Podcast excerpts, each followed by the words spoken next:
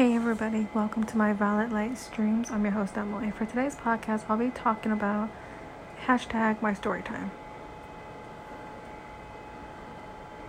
Where do I see myself if I still had sight? This is a very good question and very intense question to ask. But I believe it's a very important question so, where do I see myself if I had sight still? To be honest, I still see myself working at Albertsons and possibly still going to college. Not sure how long for, and if I would have still been a courtesy clerk or if I would have done something different.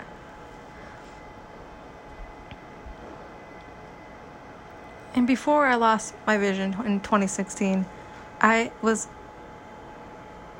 attending college and still going to work.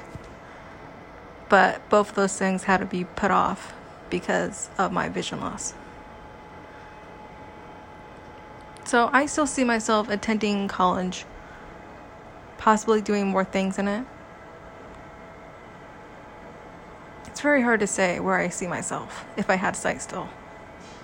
I do not see myself where I am now without being and doing the things I had to go through. I wouldn't have met my boyfriend if I didn't go through what I was going through. Or maybe I would.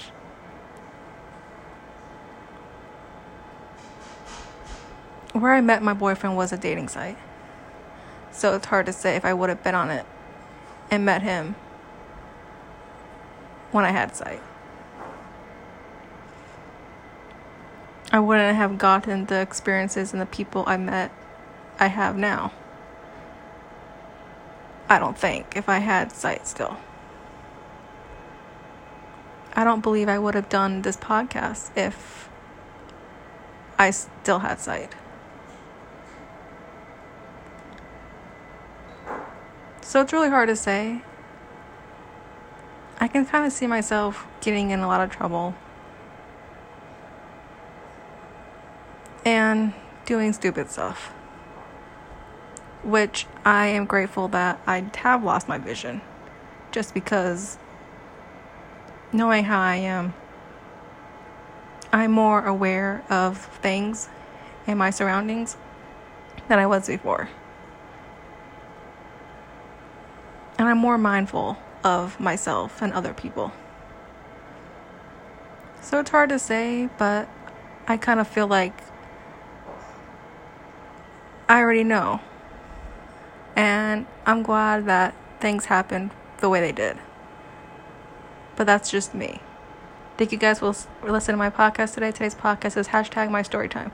Where do I see myself if I still had sight? If you guys found this podcast, this episode to be educational and helpful and possibly inspiring to you, Please feel free to share this podcast with your family and friends. Thank you guys for listening to my podcast today.